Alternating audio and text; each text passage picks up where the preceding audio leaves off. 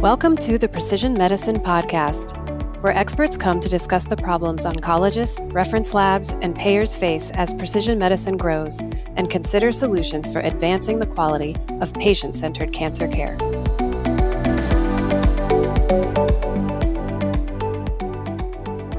Welcome to the Precision Medicine Podcast.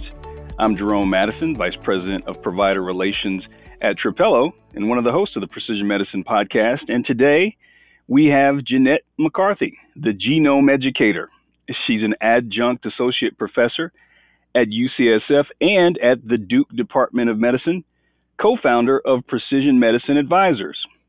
And she's so gracious to drop by and talk about all the things that she's doing to improve the quality of talent and knowledge in the precision medicine industry. Jeanette, thank you so much for joining us.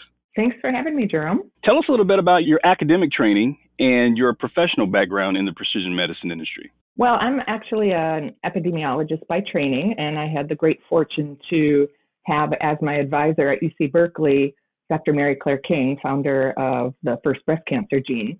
So I am trained in genetic epidemiology and was really on a path to begin in industry.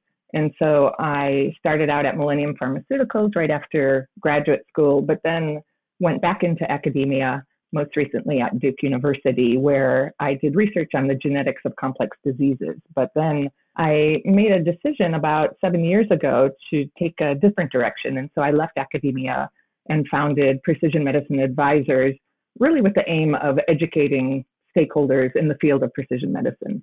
You know, our chief product officer, Russ Ingersoll, also did his training at Berkeley, and he's quite the entrepreneur too.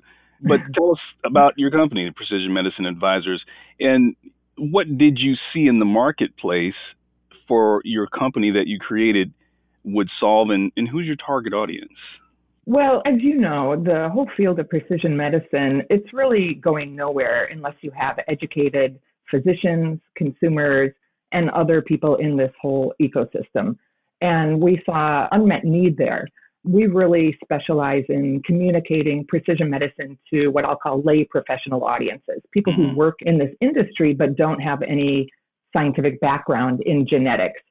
So we take all of the complex information and we distill it in a way that makes it very accessible to these people. And I mentioned healthcare providers, that's one of our big targets right now. We're doing a big push trying to get into healthcare systems and also offer events for random uh, healthcare providers to join to learn about precision medicine.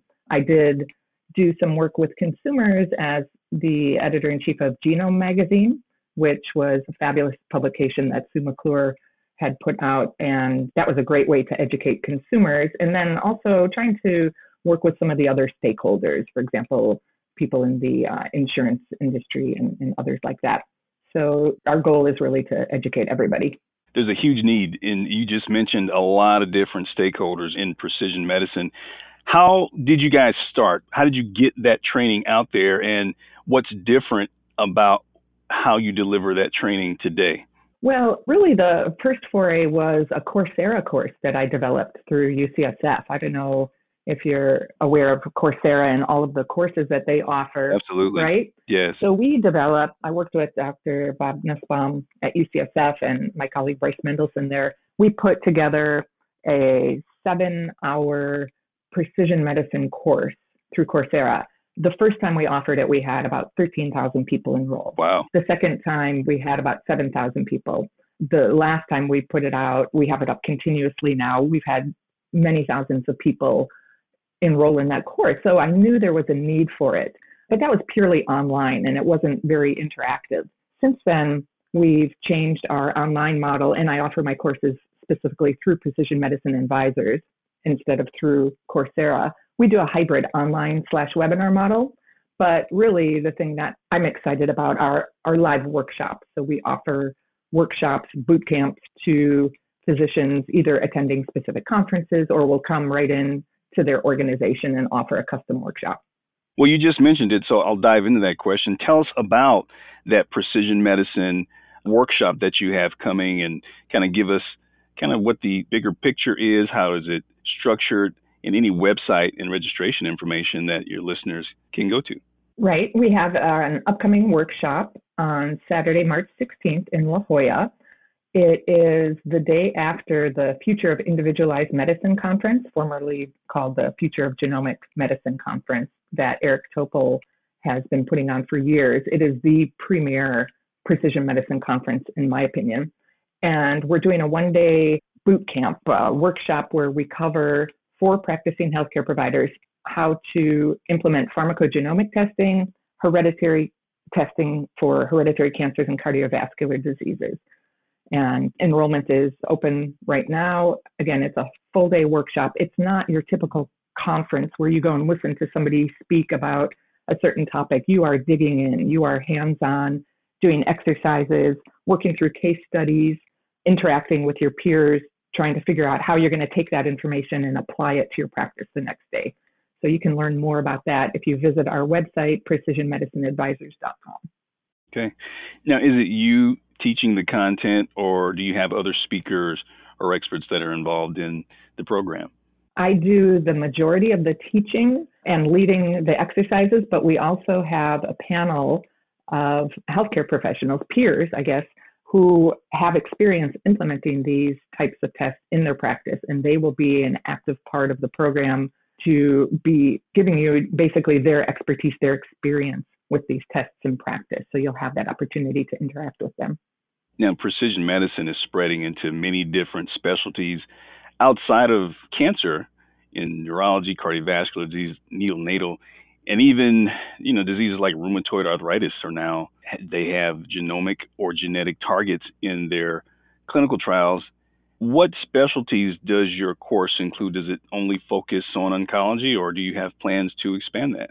Well, I cover a number of different topics. The workshop that we're putting on in La Jolla is specifically for the top uses of precision medicine. So it's relevant to primary care providers who may come across hereditary cancer, hereditary cardiovascular, and pharmacogenomics. Those are probably the three main applications that they will see in their practice. But we also have content that focuses on other specific disease areas and also other applications like using sequencing, whole exome sequencing to diagnose a rare disease in a child.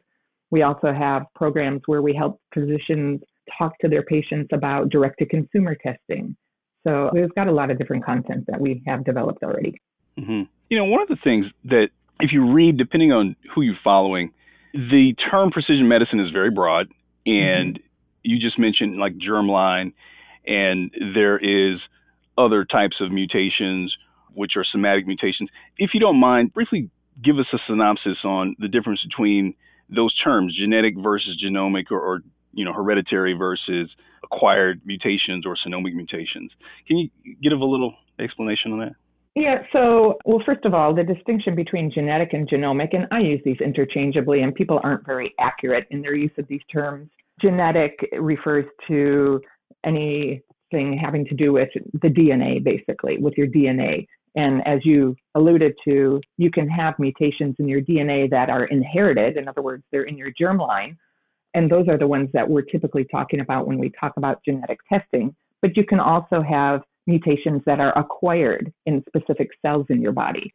And these, in general, are pretty harmless unless they occur in a specific gene, whereby basically takes that cell and turns it into a cancer cell, a cell that's dividing uncontrollably. These somatic or acquired mutations would be found in those tumors themselves.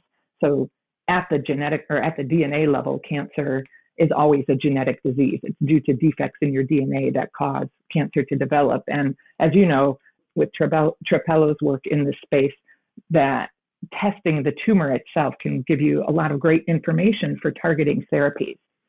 So that's basically the difference between the germline and somatic variation. And then genetic and genomic, you know, genomic really refers to looking at all of the DNA in a person's genome versus focusing maybe on just a specific gene or a specific genetic test.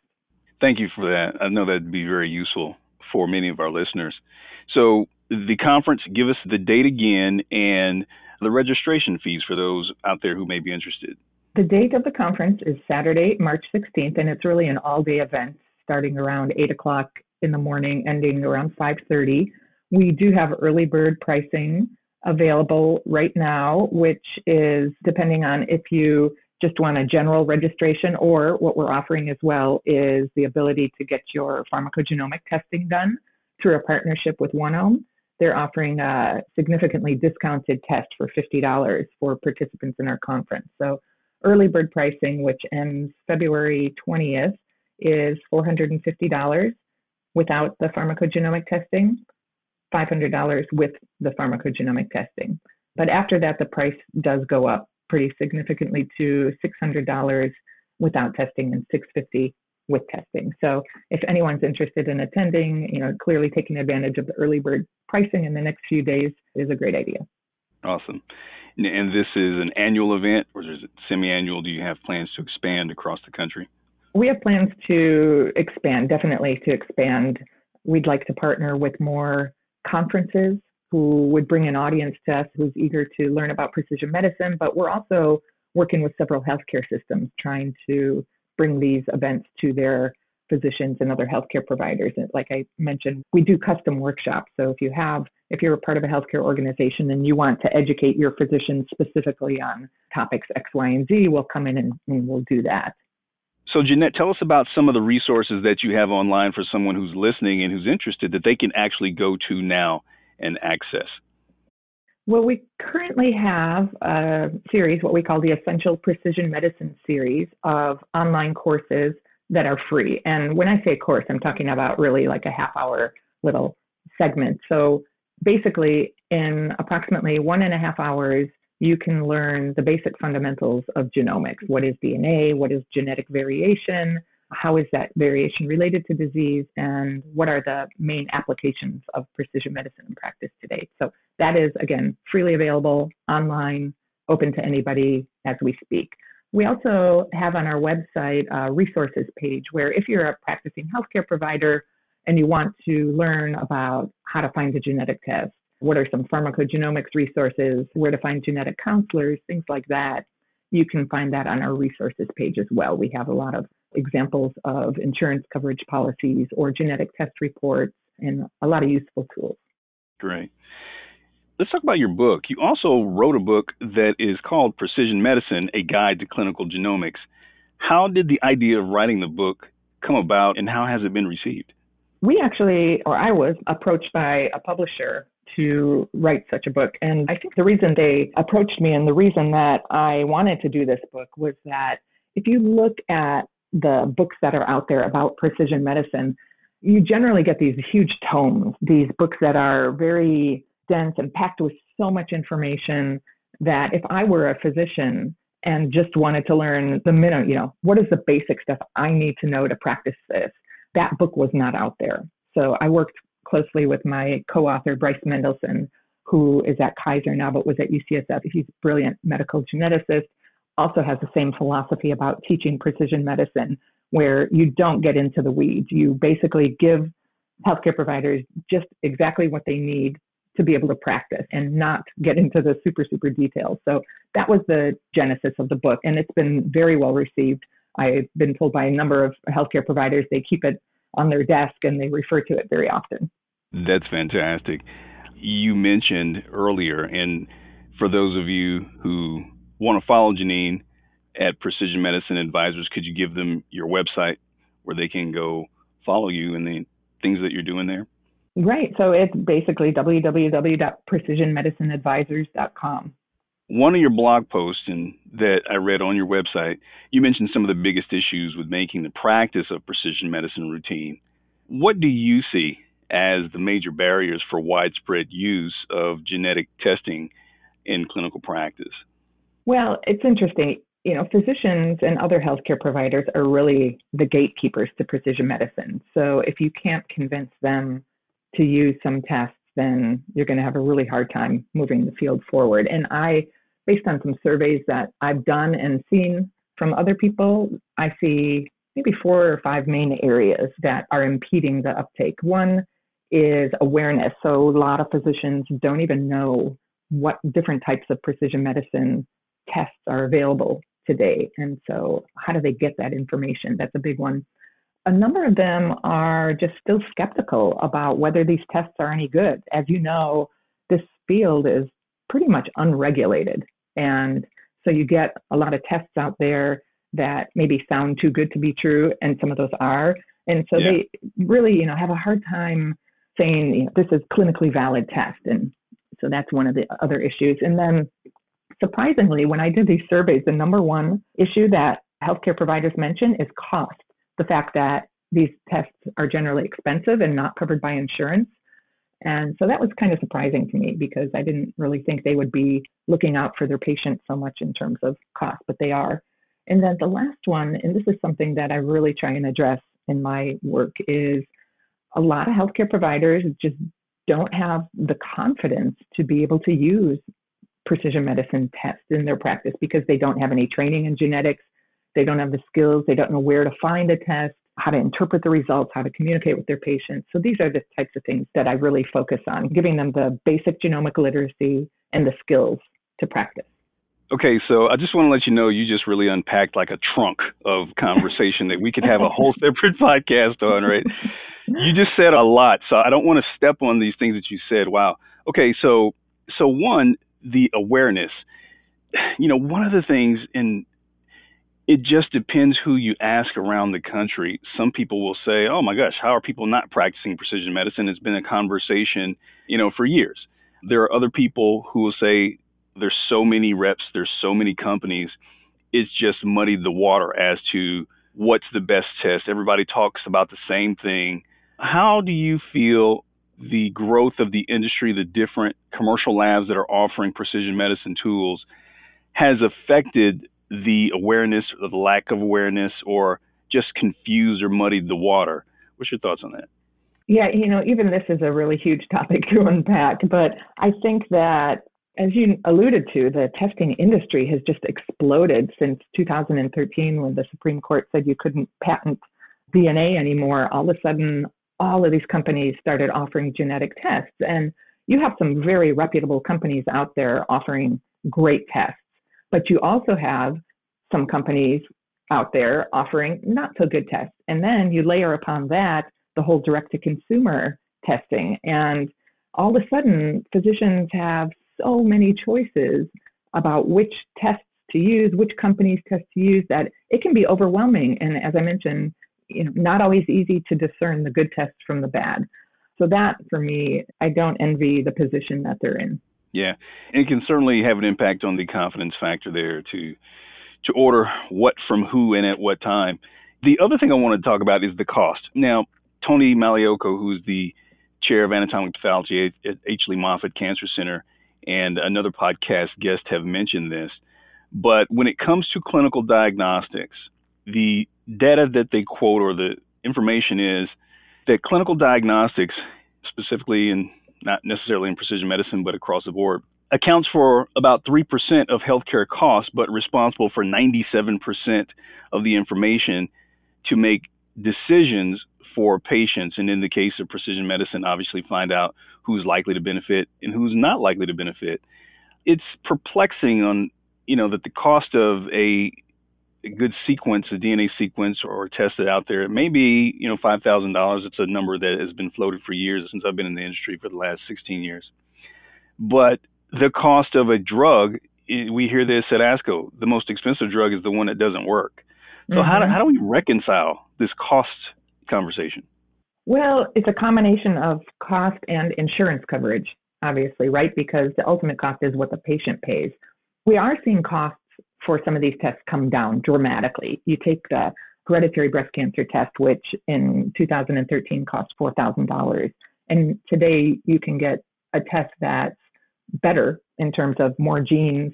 You can get that for less than $200. So the costs are coming down to a point where maybe patients are willing to pay out of pocket for this information. But the real key is convincing insurance companies that they should cover some of these tests. And that I think is probably the biggest hurdle. I'm not sure how exactly to tackle that. Of course, they're cautious. They've got a business to run as well, and they want to make sure that the tests are cost effective and clinically useful. So we have a lot of work to do proving that through clinical studies, randomized controlled trials, things like that. but also they're based on the decisions to cover them are sometimes based on guidelines. What does the guideline say? If the guideline says you have to have a family history or you already have to have disease in order to for guidelines to recommend having a test, then maybe the insurance company is looking at that and saying, okay, we're only going to cover it in people who have the disease already. So until we change the guidelines too, that cost decision is not going to change. Understood.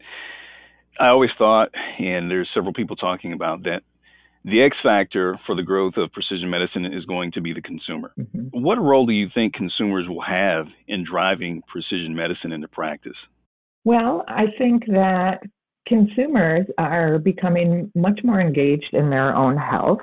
And you see this kind of explosion of direct to consumer genetic testing too. So they're aware that there are these tests out there and they want to know how come how come I can't get this information? So look at a company like 23andMe that's offering pretty much, you know, recreational genetic testing, but they have some health related tests that were cleared by the FDA this year as well. But you've got millions of customers using 23andMe. And studies have shown that about a quarter of them actually go to their healthcare provider after they've done this test and say, hey, look, I have these genetic test results. What do I do with these? So you're going to have more and more physicians. And when I give workshops, I always ask the room, I say, how many of you healthcare providers have had a patient come to you with their 23andMe results? And just about every hand goes up. So you have consumers who are educated going to their physicians saying, help me understand this. So I think that's a positive force, actually, where they're really bringing physicians to this point where they need to be educated in order to answer these questions. Yeah. How do you think consumers, you know, what should be available or what could be created to help consumers be better educated to direct and get involved in their care and precision medicine? That's a tough one. I mean, the thing that I mentioned, because this whole genetic testing space is pretty much not regulated right now because most of these tests are laboratory developed tests and everything. I think that healthcare providers, as well as consumers, have a hard time knowing what's good and what's not. I don't know the best way to make sure that consumers are only using tests that are good because there are so many out there. but that's definitely an area that I would like to focus on is increasing the education in that group as well. Well, if anybody is the right person to do it, Jeanette, you seem to be because you are making great strides and really filling a need in the marketplace that no one else is really doing. You have academic centers who do education and conferences, but independent of that, you're really providing a unique service that is very valuable. So thank you for doing that. You're welcome. And thank you for the opportunity to be on this podcast and help spread the word. Absolutely. Absolutely.